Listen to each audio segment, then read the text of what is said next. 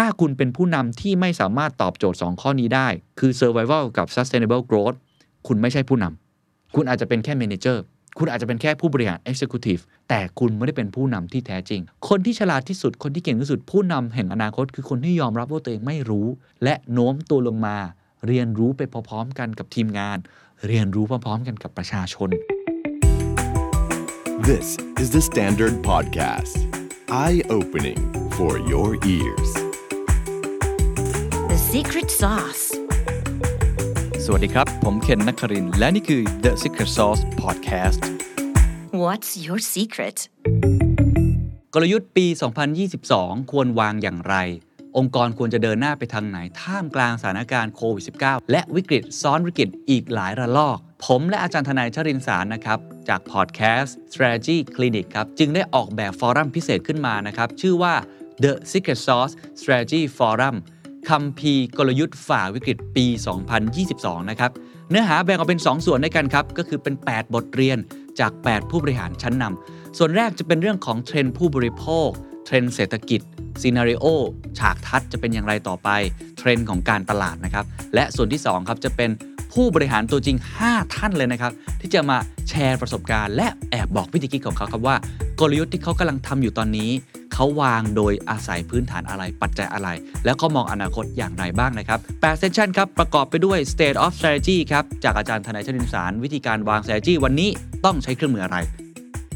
Thailand Economic Outlook ครับ เป็นเทรนด์ธุรกิจ หรือว่าเรื่องของฉากทัศน์เศรษฐกิจว่าจะเป็นยังไงในปีข้างหน้า จากดรยันยงไทยเจริญครับ SCB EIC Consumer Trend ครับ ผู้บริโภคแห่งอนาคตครับ คุณชินตาสีจินตะอังกูนะครับ จาก Nielsen ครับ Media and Communication Trends ครับเทรนด์การตลาดและการสื่อสารที่ถึงจุดเปลี่ยน พี่เอิร์ธอัธวุฒิเวสรานุรักษ์ Adapter Digital Group ครับ แล้วก็5 Case Study จากนักธุรกิจชั้นนำของเมืองไทยทุกท่านรู้จักกันเป็นอย่างดีครับไม่ว่าจะเป็นคุณช้างธีรพงษ์จันทริไทยยูเนียน คุณพงษ์นัทพงศ์คุณากรวง SC Asset คุณชาตยาสุพรรณพงศ์ Food Passion หรือ Barbecue Plaza คุณวิชา พูลวรลักษณ์จาก Major Cineplex Group คุณศุภจีสุธรรมพันธุ์จากดุสิตธานี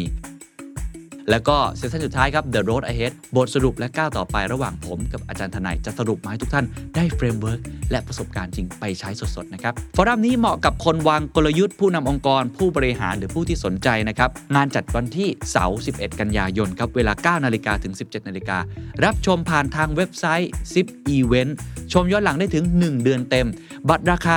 1,500 บาท พิเศษ ซื้อบัตรตั้งแต่วันนี้ถึง 27 สิงหาคมนี้ก่อนเที่ยงคืนนะครับ รับส่วนลดพิเศษ Early Bird เหลือ 999 บาทครับ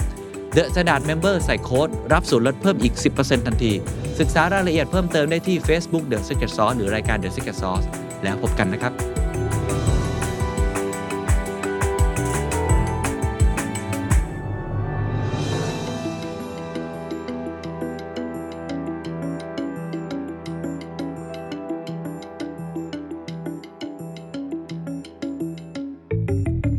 Adaptive Leadership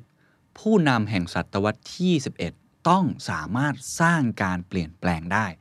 วันนี้อยากชวนคุยเรื่องความเป็นผู้นำอีกครั้งหนึ่งนะครับผมถอดบทเรียนเรื่องความเป็นผู้นำหลายครั้งแล้ว แต่วันนี้น่าจะเป็นหัวข้อและนิยามที่สำคัญของความเป็นผู้นำที่สุดอย่างหนึ่ง คือปกติเราจะพูดกันเรื่องของ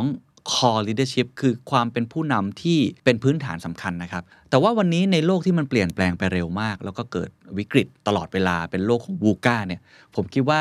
ความเป็นผู้นำนิยามของมันเนี่ยมัน top up ขึ้นมาครับทุกท่าน คือมันเปลี่ยนแปลง และมันต้องยกระดับ เหมือนเราต้องเป็น super leader ขึ้นมามากขึ้นเรื่อยๆ ผมขบคิดเรื่องนี้มาพอสมควรนะครับ แล้วก็บังเอิญนะครับที่ได้ไปฟังเลคเชอร์ของอาจารย์ท่านหนึ่งนะครับ ชื่อ Ronald Heifetz นะครับ ท่านเป็นปรมาจารย์ด้านภาวะผู้นำชื่อดังของโลกเลยจาก Harvard Kennedy School พอดีผมไปเรียนคอร์สชื่อโรมานะครับก็อาจารย์เนี่ยมาสอนออนไลน์ แล้วได้ฟัง concept ของแกเนี่ยผมชอบความเป็นผู้นำของแกมาก แล้วก็มีหนังสือด้วยนะครับ ที่ชื่อว่า The Practice of Adaptive Leadership คือเขาพูดถึง concept ของคำว่า adaptive leadership สิ่งที่ผมจะเล่าต่อจากนี้นะครับ มันจะไม่ใช่เรื่องของ character ความเป็นผู้นำมันไม่ใช่เรื่องของว่าผู้นำจะต้องเป็นอย่างไรอย่างเดียว แต่มันคือ framework มันคือ principle มันคือหลักการสำคัญและมันคือข้อปฏิบัติที่คุณสามารถเอาไปใช้ได้ ผมคิดว่านี่คือนิยามความเป็นผู้นำที่สำคัญมากในยุคปัจจุบัน ผมจะพูดด้วยกันประมาณ 4 หัวข้อ 1 คือ concept ของมันนะครับ2คือ elements หรือว่า step ที่จะทำให้มันเกิดได้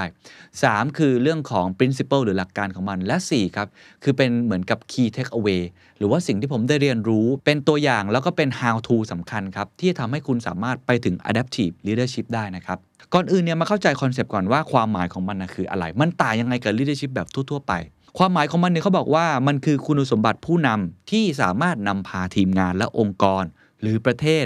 ให้สามารถปรับตัวเข้ากับความเปลี่ยนแปลงที่รวดเร็ว ผันผวนไปด้วยกัน สังเกตครับมี keyword อยู่ 2-3 keyword ครับ อันที่1ครับคือทีมงานครับ คือเขาไม่ได้บอกว่าเป็นผู้นำที่ฉายเดี่ยวไปคนเดียวแบบเดิมอีกต่อไปแล้ว 2 ครับ คือเขาพูดถึงการที่เราต้อง adaptation เข้าสู่ a complex and rapidly changing environment คือสภาพแวดล้อมที่เปลี่ยนไปตลอดเวลา เปลี่ยนแปลงอย่างรวดเร็ว คือคุณโรนัลไฮเฟสเนี่ยเขาถึงขั้นบอกเลยครับว่า นิยามความหมายผู้นำของเขาเนี่ยคือคำว่าคนที่สามารถนำพาความเปลี่ยนแปลงหรือแก้ไขปัญหาที่เปลี่ยนแปลงตลอดเวลาได้ ผมคิดว่านี่คือนิยามที่สำคัญมากนะครับทุกท่าน คือปกติเนี่ยถ้าเราไปอ่านตำราผู้นำเนี่ยความหมายของผู้นำเนี่ยหลากหลายนะแต่ความหมายหนึ่งที่ผมจะใช้เสมอเสมอกับตัวเองแล้วเวลาทุกคนมาถามผมจะบอกว่าผู้นำคือคนที่มีอิทธิพลต่อคนอื่น ผู้นำคือคนที่สามารถนำพา โน้มน้าว ชักจู หรือว่าสามารถมีอิทธิพลต่อคนอื่น ให้เขาสามารถเดินตามเราได้ ถ้าผู้นำไม่มีอิทธิพลต่อคนอื่น เขาไม่ได้ผู้นำถูกไหมครับ นั่นคือโซโล่ทำงานคนเดียว เพราะฉะนั้นความเป็นผู้นำในอดีต หรือความเป็นผู้นำที่เป็นหลักการขั้นพื้นฐานเป็น core leadership เนี่ยมันคือความเป็นผู้นำที่สามารถโน้มน้าวหรือจูงใจคนอื่น ให้เดินตามรอยเราได้ หรือสามารถที่จะปฏิบัติงานได้สำเร็จลุล่วง มันก็จะมี concept ของมันในลักษณะแบบนี้ แต่ว่าอาจารย์ Ronald Heifetz เนี่ยเขาพูดได้น่าสนใจเขาบอกว่าไม่ใช่สำหรับเขาความเป็นผู้นำคือคนที่สามารถนำพาองค์กรหรือทีมงาน ให้สามารถฝ่าฟันความเปลี่ยนแปลงได้ ผมเรียกว่านี่คือการยกระดับ หรือว่าการเพิ่มศักยภาพของความเป็นผู้นำในบริบทโลกที่เปลี่ยนไปอะเราลองมาดูดีกว่าครับว่า ถ้าเราบอกว่าคนที่เป็นคนทำงานและประสบความสำเร็จ มันจะต้องมีตัวชี้วัดใช่ไหมครับ คำถามของผมคือคนที่เป็น leader ภาวะผู้นำหรือ leadership เนี่ยเขาต้องใช้อะไรเป็นตัวชี้วัด หลายคนบอกก็ตัวเลขทางธุรกิจไง performance ทางธุรกิจหลายคนจะบอกเป็นเรื่องของคุณภาพของคนที่ดีขึ้นความสำเร็จอะไรต่างๆ แต่คุณโรนัลไฮเฟสเนี่ยครับเขาวัดแบบนี้เลย เขาบอกว่าสิ่งที่จะวัดความเป็นผู้นำหรือตัวชี้วัดในยุคปัจจุบันและอนาคตหลังจากนี้ คือผู้สร้างคุณค่าที่แตกต่าง สร้างการเปลี่ยนแปลงได้ ผมคิดว่านี่คือตัวชี้วัดที่สำคัญ ผมเลยแตกออกมาเป็น 2ออย่างนะครับ สิ่งที่จะเป็นตัวชี้วัดสำคัญว่าคุณทำงานได้สำเร็จหรือเปล่า 1. ครับคือคุณเอาตัวรอดได้หรือเปล่า survival เอาตัวรอดกับความเปลี่ยนแปลงที่เกิดขึ้นได้หรือเปล่า 2. การเติบโตอย่างยั่งยืนคือ sustainable growth ไม่ใช่แค่ growth growth เนี่ยคือแบบอดีตครับ คือตัวชี้วัดแบบอดีต ปัจจุบัน sustainable growth คืออะไรครับ สิ่งแวดล้อมคำหนึ่งไหม ความเหลื่อมล้ำคำหนึ่งไหม ความหลากหลายคำหนึ่งไหม การเติบโตแบบยั่งยืน ไม่ใช่การเติบโตแบบฉาบฉวยอีกต่อไป นี่คือตัวชี้วัดสำคัญสำหรับผมและผมเห็นด้วยกับอาจารย์โรนัลไฮเฟสมาก ๆ ว่า ถ้าคุณเป็นผู้นำที่ไม่สามารถตอบโจทย์ 2 ข้อนี้ได้ คือ survival กับ sustainable growth คุณไม่ใช่ผู้นำคุณอาจจะเป็นแค่ manager คุณอาจจะเป็นแค่ผู้บริหาร executive แต่คุณไม่ได้เป็นผู้นำที่แท้จริงทำไมผมต้องพูดแบบนี้ครับทุกท่าน เพราะโลกปัจจุบันคือโลกที่เปลี่ยนแปลงตลอดเวลา ก่อนหน้านี้เวลาเราพูดคำว่าพาวผู้นำเรื่องของ lead change เรื่องของ change management เราจะพูดเพราะว่าความเปลี่ยนแปลงที่เกิดขึ้นนั้นเป็นสิ่งที่ชั่วคราวอะเรามานำการเปลี่ยนแปลงกันดีกว่า เรามาทำ transformation กันดีกว่า เราพูดกันเรื่องนี้เยอะใช่ไหมครับ ปัจจุบันนี้มันเปลี่ยนคอนเซปต์ครับ เพราะว่านิยามของโลกมันเปลี่ยน บริบทของโลกมันเปลี่ยน เพราะความเปลี่ยนแปลงเกิดขึ้นวันนี้ตอนนี้ทุกเวลา วินาทีข้างหน้าก็เกิดขึ้น ปีข้างหน้าก็เกิดขึ้น อีก 2 ปีข้างหน้าก็เกิดขึ้น โดยสรุปทั้งหมดที่ผมอยากจะบอกคือว่า ผู้นำจะต้องเป็นคน lead change ตลอดเวลา เป็นพลวัตครับ ไม่หยุดนิ่ง เพราะฉะนั้นผมถึงซื้อไอเดียคอนเซปต์นี้มาว่า adaptive leadership ผู้นำแห่งการเปลี่ยนแปลง ก็คือทั้งผู้นำที่ต้องปรับตัวเองด้วย และใช้ตัวเองนั้นเป็นส่วนร่วมในการสร้างการเปลี่ยนแปลง หรือปรับตัวเข้าสู่สภาพแวดล้อมที่เปลี่ยนแปลง เป็นหัวใจสำคัญ และเป็นคุณสมบัติเป็น definition นิยามใหม่ของความเป็นผู้นำที่ชัดที่สุดครับเราลองไปดูรายละเอียดของคอนเซปต์อีกสักเล็กน้อยไหมครับ ทุกท่านจะได้เห็นภาพมากยิ่งขึ้นนะครับ เพราะหลายคนอาจจะบอกว่า เอ๊ะ ก็ผู้นำก็ต้องสร้างการเปลี่ยนแปลงอยู่แล้ว เขาแบ่งปัญหาเอาเป็น2อย่าง ผมเรียกว่าความท้าทายแล้วกัน อาจารย์เนี่ยเขาแบ่งเป็น technical challenge กับ adaptive challenge ผมจะขึ้นตารางให้ใน YouTube นะครับ technical challenge คือปัญหาหรือความท้าทายที่มัน clearly define มัน define ได้ชัดเจนมาก คือปัญหาที่เราสามารถแก้ไขได้โดยใช้ผู้เชี่ยวชาญ expert คนที่เป็น technician เป็นปัญหาที่แก้ไขได้ในระยะสั้น เป็นปัญหาที่หลายๆ ครั้งครับ เราสามารถใช้ความเป็น authority คืออำนาจกฎหมายในการจัดการได้ โดยไม่ต้องใช้ความเป็นผู้นำเป็นปัญหาที่ใช้เรื่องของการเรียนรู้เชิงข้อมูล information หรือ informative learning เป็นความท้าทายที่เราใช้ในเรื่องของความสามารถส่วนบุคคล และเป็นปัญหาที่เราจะเจอแรงต้านไม่ค่อยเยอะมาก อันนี้ฝั่งหนึ่งคือ technical challenge อันที่ 2 ครับ คือ adaptive challenge ซึ่งอันนี้ที่ผมจะเน้นย้ำๆมาก ๆ เพราะว่ามันเป็นปัญหาที่เกิดขึ้นบ่อย และอาจจะเป็นปัญหานี้ที่กลายเป็นปัญหาปกติ เป็น new normal ของความท้าทายในอนาคตคือ adaptive challenge adaptive challenge คือความท้าทายหรือปัญหาที่มันยากในการนิยาม โอ้มันยากมากมันซับซ้อน มันพันกันหมดเลยครับ มันเป็นปัญหาที่ไม่สามารถแก้ไขได้ด้วย expert หรือ technician แต่ต้องแก้ไขด้วยคน people หรือความเป็น leadership มันเป็น long term outcomes คือต้องใช้ระยะเวลามากกว่าที่ผลลัพธ์ จะประสบความสำเร็จ มันเป็นปัญหาที่คุณจะต้องเปลี่ยนตั้งแต่ทัศนคติความเชื่อหรือพฤติกรรม และมันเป็นปัญหาที่คุณต้องการ collaboration มิฉะนั้นคุณไม่สามารถแก้ไขได้ อะเราลองไปยกตัวอย่างไหมครับ เอาเรื่องปัจจุบันเลยโควิด -19 ถ้าเป็นปัญหาแบบ technical problems มันคือปัญหาอะไรครับ ปัญหาเรื่องของการแพทย์โควิด แก้ไขด้วยอะไรก็ต้องกินยา ถ้าเกิดเรื่องของตามอาการก็จะต้องเรื่องของโรคติดเชื้อในปอด เป็นปัญหาที่คุณหมอสามารถแก้ไขได้ ถ้าจะป้องกันป้องกันด้วยนักสังคมศาสตร์เข้ามาช่วย เช่น การสวมหน้ากาก เอานักจิตวิทยาเข้าไปคุยกับสังคม แบบนี้เป็นต้น ปัญหาเชิงการเงินที่เกิดขึ้นกับโควิด -19 เอานักเศรษฐศาสตร์ เอาคนที่เกี่ยวข้องเรื่องการเงิน เอาคนปล่อยกู้เก่งๆ ธนาคารเก่งๆ สถาบันทางการเงินเก่งๆ ไปแก้ไข เห็นไหมครับว่าปัญหามันจะแยกเป็นชิ้นๆ แล้วมันมีเอ็กซ์เพรสที่ค่อนข้างชัดเจน แต่คำว่าปัญหาในปัจจุบันมันไม่ใช่แบบนั้นละครับ มันคือ adaptive ครับ adaptive challenge ก็คือโควิด -19 มันเป็นปัญหาองค์รวมหมดเลยครับ ปัญหาองค์รวมตั้งแต่อะไรครับ ปัญหาทั้งหมดนี้เขาเรียกว่าปัญหาผันแปร คือมันไม่สามารถแก้ด้วยนักเทคนิค เพราะทุกปัญหามันซับซ้อน มันโยงใยแล้วมันเป็นปมเชือกที่มัดร่วมกันหมด และหลายครั้งมันเป็นปัญหาในเชิงคนครับ คือคนไม่สามารถที่จะล็อกดาวน์อยู่บ้านได้ ต้องใช้วิธีการหลากหลายที่มา คนไม่ยอมฉีดวัคซีน ปัญหาการแพทย์ชัดเจนครับว่าต้องฉีดวัคซีน แต่คนไม่อยากที่จะฉีดวัคซีน ปัญหาชัดเจนเรื่องการเงินครับว่าโอ้คุณต้องดูแลการเงินแบบนี้ออมเงินแบบนี้ ช่วยเหลือเยียวยาแบบนี้ แต่มันไม่สามารถแก้ไขได้ เพราะมันไปโยงใยกับเรื่องปัญหาสังคม มันไปโยงใยกับเรื่องปัญหาสาธารณสุข มันไปโยงใยเรื่องปัญหาส่วนตัวของเขามันมีปัญหาหลายปัญหาที่มันซับซ้อน และโควิด ก็เดินตลอดครับ ไวรัสกลายพันธุ์ตลอดเวลา เปลี่ยนแปลงไม่หยุดนิ่งยังมีปัญหาการเมืองมาอีกนะครับ ปัญหาเรื่องความเป็นผู้นำอีกนะครับ เห็นไหมครับ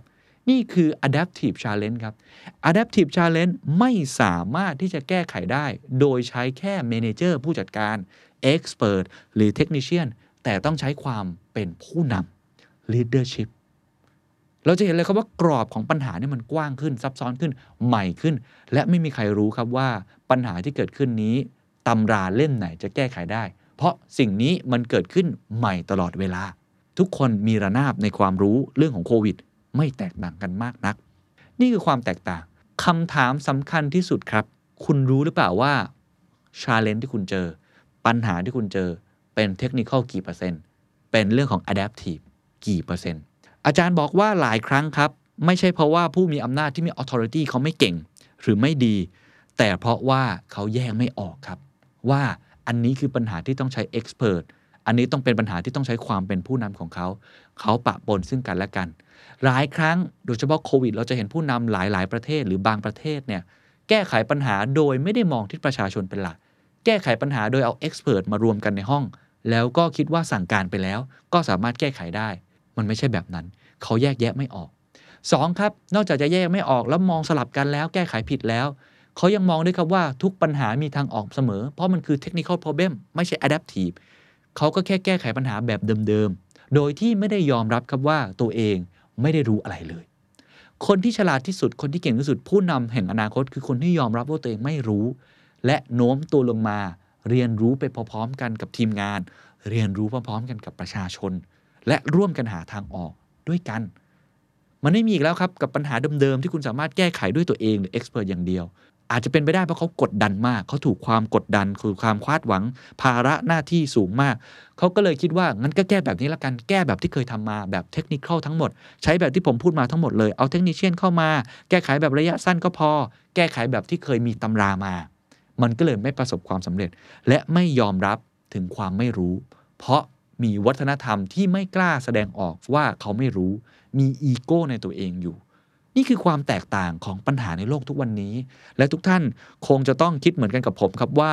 ปัญหาหลังจากนี้ หลังจากเดือนสิงหาคมที่ผมอัดปี 2021 แบบไหนมากกว่ากันครับ ไม่ต้องทายครับ adaptive challenge ทั้งนั้นครับ มีแต่ความท้าทายใหม่ ๆ ครับโควิดสิ่งแวดล้อม โลกร้อน ความเหลื่อมล้ำ สังคมผู้สูงอายุ ความขัดแย้งทางการเมือง ความคิดเห็นที่แตกต่างกันระหว่างรุ่น disruption ทางเทคโนโลยี โอ้โห เป็นปัญหาที่โยงใหญ่ซับซ้อน และไม่สามารถใช้ technician แก้ไขได้ เพราะฉะนั้นหนทางหลังจากนี้เมื่อเราทราบแล้วครับว่า concept ของปัญหามันเปลี่ยนไปเราก็คงทำได้ 2 ทาง แบบที่ 1 ครับ เราก็ไปจ้างผู้นำเก่งๆ มาช่วยคิด แล้วก็ให้เขาจัดการไป กับแบบที่ 2 ครับ ตัวคุณเองนั่นแหละครับ ที่เป็นผู้นำแม้ว่าจะเป็นองค์กรเล็กๆ แผนกเล็ก ๆ หรือผู้นำในตัวเองจะต้องยกระดับตัวเองขึ้นมาครับ ไม่ใช่มีความเป็นผู้นำในลักษณะแบบ core leadership อย่างเดียว แต่จะต้องมีความเป็นผู้นำลักษณะ adaptive leadership เพิ่มเติมขึ้นมาด้วย ผมใช้คำว่าถึงเวลาอัปเดต iOS แล้วครับ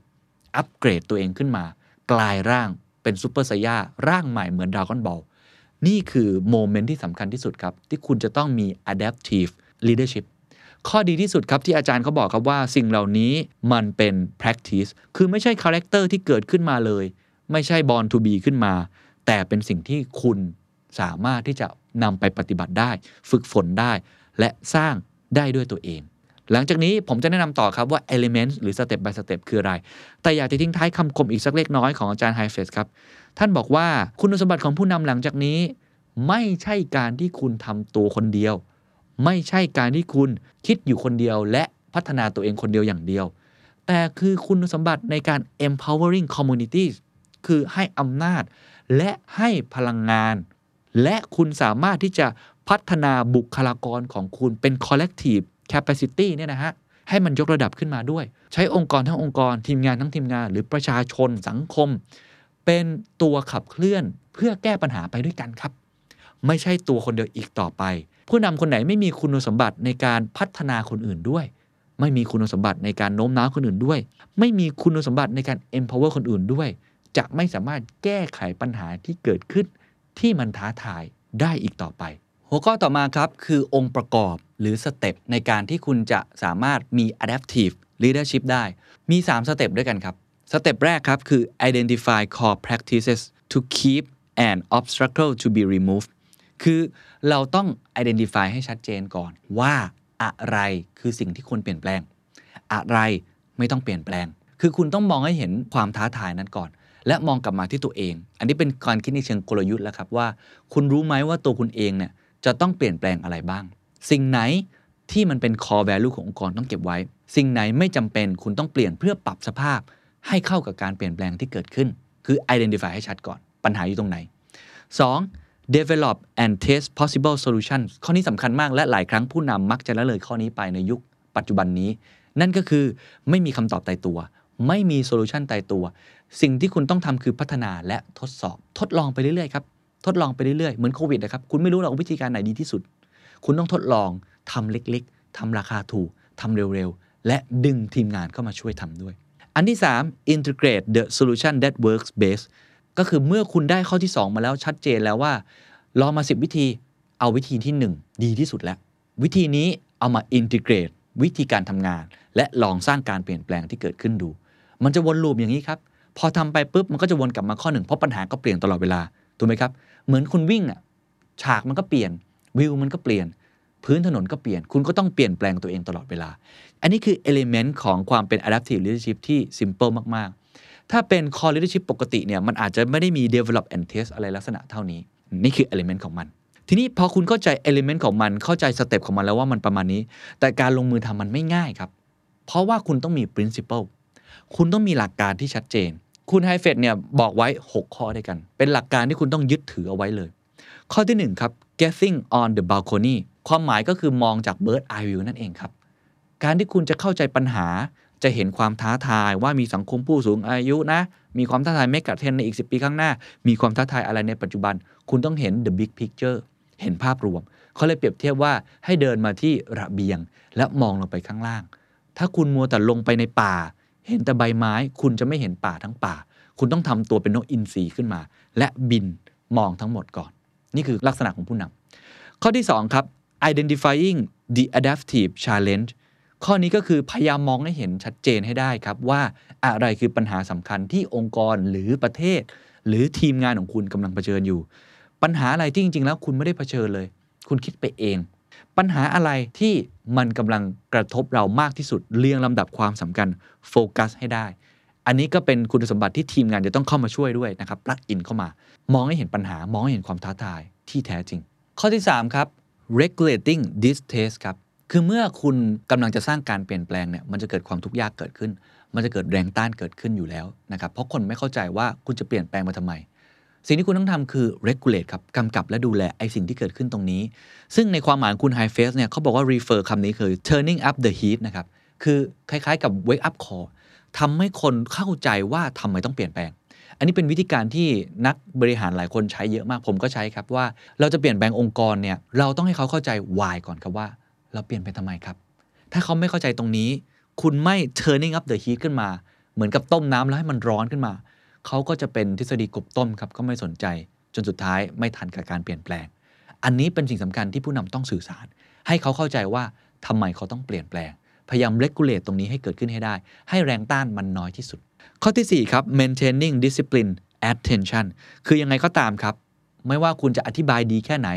มันจะเกิดแรงต้านเกิดขึ้น มันจะเกิดความไม่เข้าใจเกิดขึ้น และมันจะเกิดสิ่งที่เรียกว่าความยากลำบากในการเปลี่ยนแปลง โดยเฉพาะคนที่ประสบความสำเร็จมาอย่างยาวนาน ในคอนเท็กซ์นี้ครับเขาก็เลยบอกว่าผู้นำจำเป็นอย่างยิ่งที่จะต้องไป maintain discipline ก็คือเรื่องวินัยต่างๆทำยังไงก็ตามครับ ให้คนที่เป็นผู้ตามเนี่ยเขาสามารถที่จะมีวินัยในตัวเอง แล้วก็ adjust กรอบบางสิ่งบางอย่าง ที่เขาสามารถที่จะหลีกเลี่ยงการปะทะ หลีกเลี่ยงความขัดแย้งที่เกิดขึ้นในองค์กรได้ หรือทำยังไงก็ได้ให้วินัยของเราเนี่ยไม่กดดันตัวเขามากจนเกินไป อันนี้เป็นการ balance แรงต้าน เป็นการที่ช่วยทำให้ยังไงก็ได้ ให้องค์กรมันสามารถเดินไปได้อย่าง smooth เกิดการเปลี่ยนแปลงได้แบบไร้รอยต่อ ข้อที่ 5 ครับ giving work back to people ข้อนี้ผมชอบสุดๆ และผมคิดว่าเป็นหัวใจสำคัญของ adaptive leadership ครับ คือปกติแล้วผู้นำจะคิดจากตัวเองเป็นหลัก แต่อันนี้คือการ empower คือการ collaborate คือการ encourage คือเดินลงไปหาคนที่เป็นผู้ตาม และให้เขานะเป็นส่วนหนึ่งในการเปลี่ยนแปลง หลายครั้งเขาไม่ยอมสร้างการเปลี่ยนแปลงเกิดแรงต้านต่างๆ เพราะเขาคิดว่ามันไม่ใช่งานของเขา คุณก็บอกผมมาสิ เดี๋ยวผมก็ทำตามนั้นแหละ หรือไม่บางทีถ้าเป็นแรงต้านก็คือ คุณบอกอะไรฉันไม่ทำหรอก เพราะมันไม่ใช่งานของฉัน แต่ถ้าคุณสามารถที่จะทำให้ทุกคนมีส่วนร่วมนะครับเนี่ยภาษาอังกฤษก็ใช้คำว่า fostering a responsibility taking mindset คือทำให้เขามี ownership ปลูกฝัง ความรับผิดชอบหรือความเป็นเจ้าของ mindset เนี่ยให้อยู่ในตัวเขาว่า แม้ว่าเขาจะเป็นแค่คนเสิร์ฟกาแฟ แม้ว่าจะเป็นคนที่ทำความสะอาด เขามีส่วนร่วมเป็นฟันเฟืองสำคัญในการสร้างการเปลี่ยนแปลง ทุกคนสำคัญเท่ากัน และทุกคนมีงานในตัวเอง ที่เป็นส่วนร่วมในการสร้างการเปลี่ยนแปลงอย่างสม่ำเสมอ ข้อนี้สำคัญมากนะครับ นั่นก็คือต้องให้อำนาจกับเขา คือ empower เขาให้เขาได้รับผิดชอบงานของเขาไม่เช่นนั้นเขาจะรู้สึกว่าไม่เกี่ยวอะไรกับเขาเขาก็ไม่จำเป็นต้องเปลี่ยนแปลงนั่นเอง ข้อที่ 6 ครับ protecting voices of leadership โอ้ข้อนี้ก็สำคัญเหมือนกัน และเป็นสิ่งที่น่าจะพลิกวิธีคิดของความเป็นผู้นำคือเขาบอกว่า voices of people lower in the hierarchy ครับ ส่วนใหญ่แล้วมันจะ unheard in large organization ก็คือเสียงของคนตัวเล็กๆเนี่ยไม่ค่อยได้ยิน เสียงมันเบา เสียงของคนที่ทำงานอาจจะมองว่าเราดูว่าไม่ได้มีความสำคัญในกับกลยุทธ์ในการเปลี่ยนแปลงของเรา สิ่งเหล่านี้ไม่สามารถทำได้ ถ้าเกิดคุณละเลย คุณต้องฟังเสียงเขาให้ได้มากที่สุด เปิดกว้างรับความหลากหลาย ให้โอกาสเขาได้แสดงความคิดเห็น หรือบางครั้งระดมไอเดีย โดยเอามาจากคนหน้างาน หรือคนที่ทำงาน อยู่ระดับที่คุณอาจจะมองว่าต่ำที่สุด แต่เขาอาจจะเข้าใจปัญหาได้ดีที่สุด เรื่องนี้เป็นหน้าที่ของผู้นำนะครับ คุณสมบัติข้อ5ข้อ6เนี่ยมันเลยเป็นผู้นำที่โน้มตัวลงมา คือคุณต้องลงมาฟัง แล้วก็ลงมามอบหมายงานที่สำคัญสำคัญให้กับคนตามด้วย หัวข้อสุดท้ายครับ เป็นหัวข้อที่ผมคิดขึ้นมาเองนะครับ แล้วก็เป็นเหมือนกับ how to ที่ทำให้คุณนั้นสามารถเป็น adaptive leadership ที่มีประสิทธิภาพด้วย เพราะว่าไอ้สามสี่ข้อที่พูดก่อนหน้านี้มันเป็นลักษณะหลักการเป็น concept หรือบางทีเป็น step นะครับ แต่ว่าถ้าเราจะทำให้ตัวเองเนี่ยเหมือนมี checklist ในตัวเองทุกๆวัน ว่าเราทำสิ่งนี้ได้ดีพอหรือเปล่า เรามีความรับผิดชอบ responsibility ต่อ role ของเราได้ดีหรือเปล่าเนี่ยผมลองคำนวณออกมาเป็น 10 E ครับ เป็นตัว E หมดเลยนะครับ 10 ข้อที่คุณต้องคำนึงอยู่เสมอ เพื่อที่จะเป็น adaptive leadership ให้ได้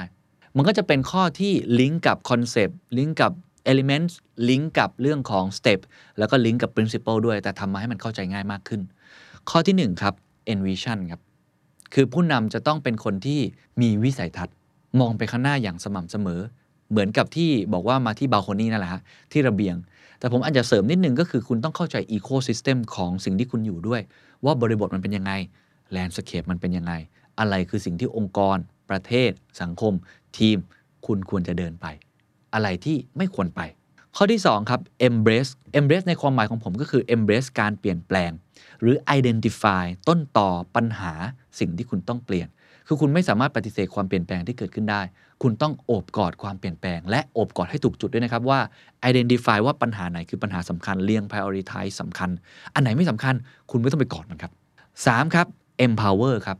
คือการที่คุณไม่สามารถทำคนเดียวได้อีกต่อไป คุณต้องให้อำนาจ ให้ความรับผิดชอบ ให้ตำแหน่งงานของเขา แล้วก็มี 3E แถมอีกนิดนึงครับ จาก empower เป็นลักษณะการบริหารคนนะครับ ไม่ว่าจะเป็น enable enable คือการ switch นะครับ switch on สับ switch ให้คนที่ไม่เคยทำสิ่งนี้ได้ ให้เขาทำได้ เขาอาจจะไม่เคยรู้เลยว่าเขาสามารถเป็น marketing ได้ ไม่รู้เลยว่าเขาสามารถเป็นหัวหน้าโปรเจกต์นี้ได้ คุณ enable เขา encourage ให้ความกล้าหาญของเขาทำยังไงก็ได้เขากล้าหาญเปลี่ยนแปลงตัวเอง energize ให้พลังงานของเขาครับกระตุ้นเขาทำให้เขารู้สึกฮึกเหิมขึ้นมาหรือ motivate นั่นเอง อันนี้คือข้อที่ 3 คือ empower ผู้นำในยุคนี้ถ้าไม่ empower คุณตายแน่คุณทำคนเดียวไม่ได้ 4 ครับ equality ข้อนี้ที่ผมต้องพูดเพราะว่าผู้นำในปัจจุบันนี้คุณจะต้องมี integrity จะต้องมี transparency คือคุณต้องโปร่งใสในสิ่งที่คุณทำและคุณต้องยอมรับความหลากหลาย คุณต้องเปิดรับว่าทุกคนเท่าเทียมกัน เสียงไม่ว่าจะเป็นเสียงคนตัวเล็กที่สุด เสียงคนใหญ่ที่สุด เสียงของลูกคนรวยที่สุด เสียงคนที่มาจากฐานะล่างที่สุด คุณต้องฟังเท่าเทียมกัน และนี่คือข้อดีนะครับ ถ้าคุณฟังหลากหลายเนี่ย คุณจะได้ไอเดียมากขึ้นด้วย 5 ครับ empathy ข้อนี้ผมไม่ต้องอธิบายนะ ผู้นำยุคปัจจุบันต้อง ก้มลงไปฟัง รับฟัง ฟังให้เห็นอกเห็นใจ และฟังแบบเข้าอกเข้าใจ มองเขาไม่ใช่คนทำงาน มองเขาไม่ใช่หุ่นยนต์ แต่คือมนุษย์คนหนึ่ง ตอนนี้มีเรื่องของ mental illness ขึ้นมาเกิดขึ้นมากมาย คุณต้องเข้าใจไปถึงบริบทตรงนั้นด้วย คุณต้องมี emotional intelligence ความฉลาดทางอารมณ์มากยิ่งขึ้น ข้อที่ 6 ครับ engage ครับข้อนี้ความหมายของผมคือ การที่คุณจะต้อง communicate ให้ดี สื่อสารสื่อสารสื่อสารนะครับ คุณต้องสื่อสารให้เขาเข้าใจถึงความเปลี่ยนแปลงที่เกิดขึ้น สื่อสารให้ถึงเหตุผลว่าทำไมต้องสร้างการเปลี่ยนแปลง สื่อสารให้เขาเห็นใจคุณว่าทำไมคุณต้องทำสิ่งนั้น สื่อสารให้เขาเชื่อใจ และสุดท้ายเขาจะเกิดศรัทธากับคุณ คุณต้นสนสันติธานเสถียรไทยเคยบอกผมครับว่า ผู้นำในยุคปัจจุบันต้องมี trust ครับ trust คือ capital คือต้นทุน เหมือนธุรกิจครับธุรกิจต้องมีเงินใช่ไหมครับต้องมีสินทรัพย์ในการที่จะเดินหน้าต่อ คุณไอเดียดีแค่ไหน ถ้าคุณไม่มีเงิน คุณก็ไม่สามารถทำธุรกิจได้ เช่นเดียวกันผู้นำ คุณเก่งแค่ไหน ฉลาดมาจากไหน แข็งแรงมาจากไหน ถ้าคุณไม่มี trust จากผู้ตาม คุณทำอะไรไม่ได้เลย มันเลยเป็นสิ่งที่จำเป็นอย่างมาก ว่าคุณต้อง engage คุณต้อง communicate การสื่อสารเท่านั้นที่จะนำมาซึ่ง trust 7ครับ effective ครับ ผู้นำในยุคอนาคตจะต้องเน้นผลลัพธ์มากกว่าแค่วิธีการบริหารงานให้มีประสิทธิภาพ เพราะความเปลี่ยนแปลงมันไม่รอใคร คุณทำยังไงได้ให้องค์กรของคุณทีมงานของคุณ lean productivity หรือว่า get things done ให้ประสบความสำเร็จแบบมีประสิทธิภาพ ให้มากที่สุด ตัดสินใจต่างๆ โดยอาศัยผลลัพธ์ที่มันประสบความสำเร็จที่มัน effective มี efficiency มากที่สุด E ที่ 8 ครับ elastic ครับ คือคุณต้องยืดหยุ่น ไม่เน้นกฎเกณฑ์มาก ไม่ตายตัว คุณมี principle นะครับ แต่คุณไม่จำเป็นต้องมีกฎ คุณมีแผนนะครับ แต่แพลนมันต้องไม่นิ่ง มันไม่ใช่ planning เอาเป้าหมายเป็นสำคัญ โควิดเป็นตัวอย่างที่ดี การนำเข้าวัคซีนของประเทศไทยเป็นตัวอย่างที่ดีนะครับว่า ถ้าเรามัวแต่ยึดกับเอกสาร มันก็ไม่ทันใจสักที ตอนนี้เป้าหมายสำคัญคือรักษาคนให้ได้ และทำให้ประเทศรอดพ้นจากวิกฤตโควิดให้ได้ คุณต้องยืดหยุ่นครับอีลาสติกให้ได้มากที่สุด หรือคำว่าอาจายนั่นเอง 8 ข้อเมื่อกี้เป็น 8E ครับที่เป็นสิ่งที่คุณต้องคำนึงถึงตลอดเวลา เป็นเหมือนกับ how to ที่คุณจะต้องรักษา และทำให้เกจพลังของ 8E นี้มันเต็มประสิทธิภาพมากที่สุดที่เป็นไปได้ นอกเหนือจาก 8E นี้ครับ ยังมีอีก 2E ที่ผมคิดว่าสำคัญมากไม่แพ้กัน คือเรื่องของ endless adaptation คือไอ้ 8E ทั้งหมดนี้ ถ้าคุณทำได้ดีในปีนี้ แล้วปีหน้าคุณหยุด คุณตายทันที อย่าลืมครับ ความหมายของผู้นำคือ adaptive leadership คุณต้องไม่หยุดที่จะปรับตัว คือเป็นลักษณะแบบ endless adaptation คือเป็นพลวัตครับ ปรับตัวไปตลอดเวลา ไม่มีคำว่าพอใจ ไม่มีคำว่า good job ทำดีแล้วต้องทำดีขึ้น ปรับตัวไปเรื่อยๆ ไม่หยุด ที่จะพัฒนาตัวเอง และ E สุดท้ายครับ E ที่ 10 ครับ มันคือคุณสมบัติส่วนตัวของตัวคุณเองเลย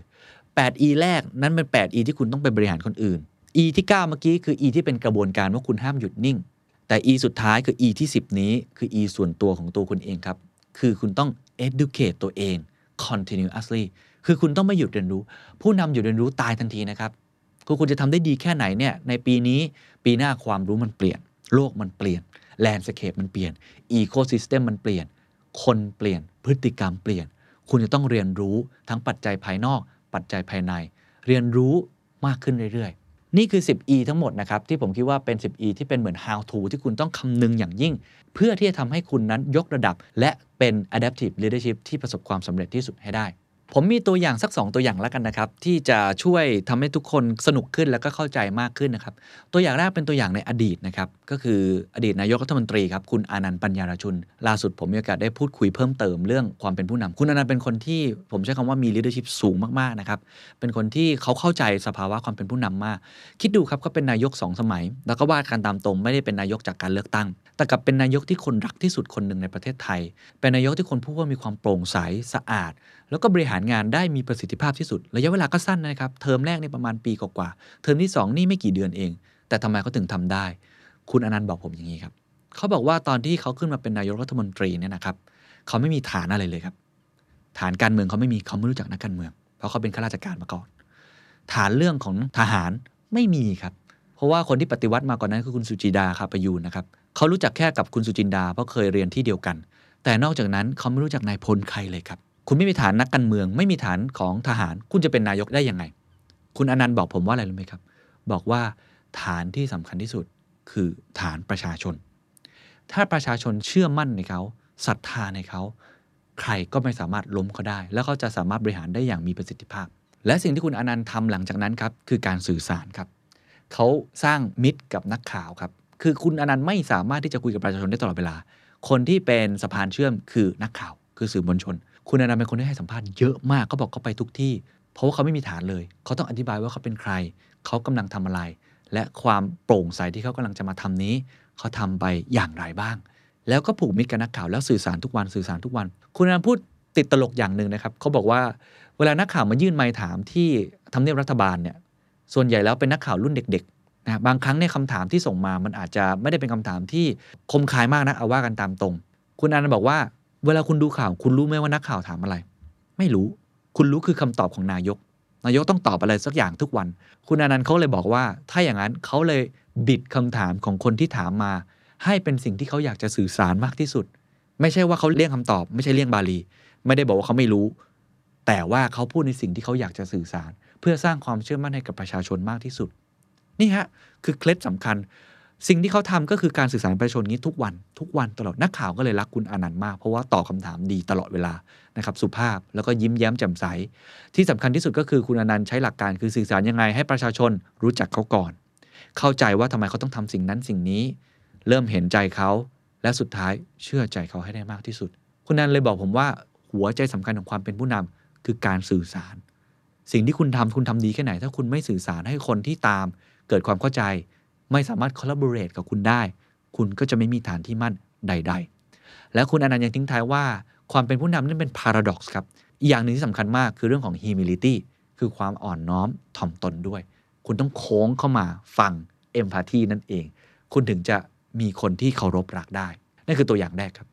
ตัวอย่างที่สองของคนที่มี adaptive challenge มาก ๆสำหรับผมเนี่ยคือผู้นำของนิวซีแลนด์